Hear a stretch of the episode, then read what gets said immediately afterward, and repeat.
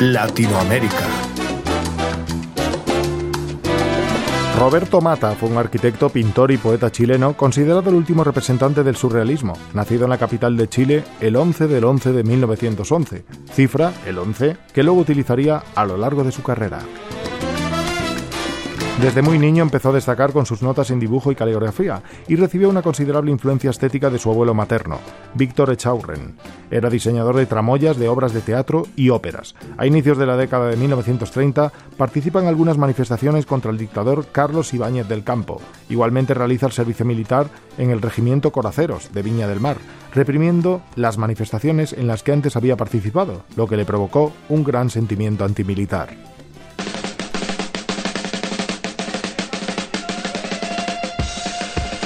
Roberto cursó sus estudios universitarios en la Escuela de Arquitectura de la Universidad Católica de Chile, siendo su tesis de título un proyecto llamado La Liga de las Religiones, que consistía en bocetos de edificios con forma de mujer en diversas posiciones.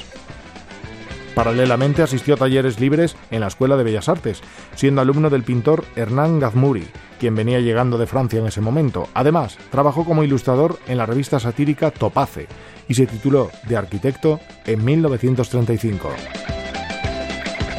Posteriormente viajó a Europa en un barco mercante, donde conocería a los artistas André Breton, Salvador Dalí, Achille Gorky y René Magritte. Sería Breton quien le estimularía al artista chileno, valorando su trabajo e introduciéndole en el círculo de los principales miembros del movimiento surrealista parisino. Mata produjo ilustraciones y artículos para el periódico surrealista Minotaur. Durante ese periodo trabaría amistad, asimismo, con prominentes artistas contemporáneos europeos como Pablo Picasso o Marcel Duchamp. Un momento decisivo para la carrera artística de Mata se produciría en 1938, cuando pasó del dibujo a la pintura en óleo, un periodo que coincidió con su viaje y residencia hasta 1948 en los Estados Unidos. Sus primeras pinturas, entre las que destacó Invasión Nocturna, dieron una indicación de la ruta artística tomada por el pintor. El uso de patrones difusos de luz y esas gruesas líneas encima de un fondo particular se transformaría en uno de sus sellos característicos. Durante las décadas de 1940 y 1950, su pintura reflejó el perturbador estado de la política internacional, utilizando imágenes de máquinas eléctricas y personas atormentadas. Al agregar arcilla a sus obras, desde los años 1960 en adelante, le añadiría, por tanto, dimensión a su distorsión. El trabajo de Mata agregó nuevas dimensiones a la pintura contemporánea, pese a su ruptura, por causas desconocidas, con el movimiento surrealista en 1947. Pese a que fue readmitido en 1959, su fama ganada es exclusivamente personal, todo hay que decirlo. Experimentó distintas formas de expresión artísticas, incluyendo producciones de vídeos como System 88, la fotografía y otros medios de expresión. En 1985 obtiene la medalla de oro al mérito en las bellas artes.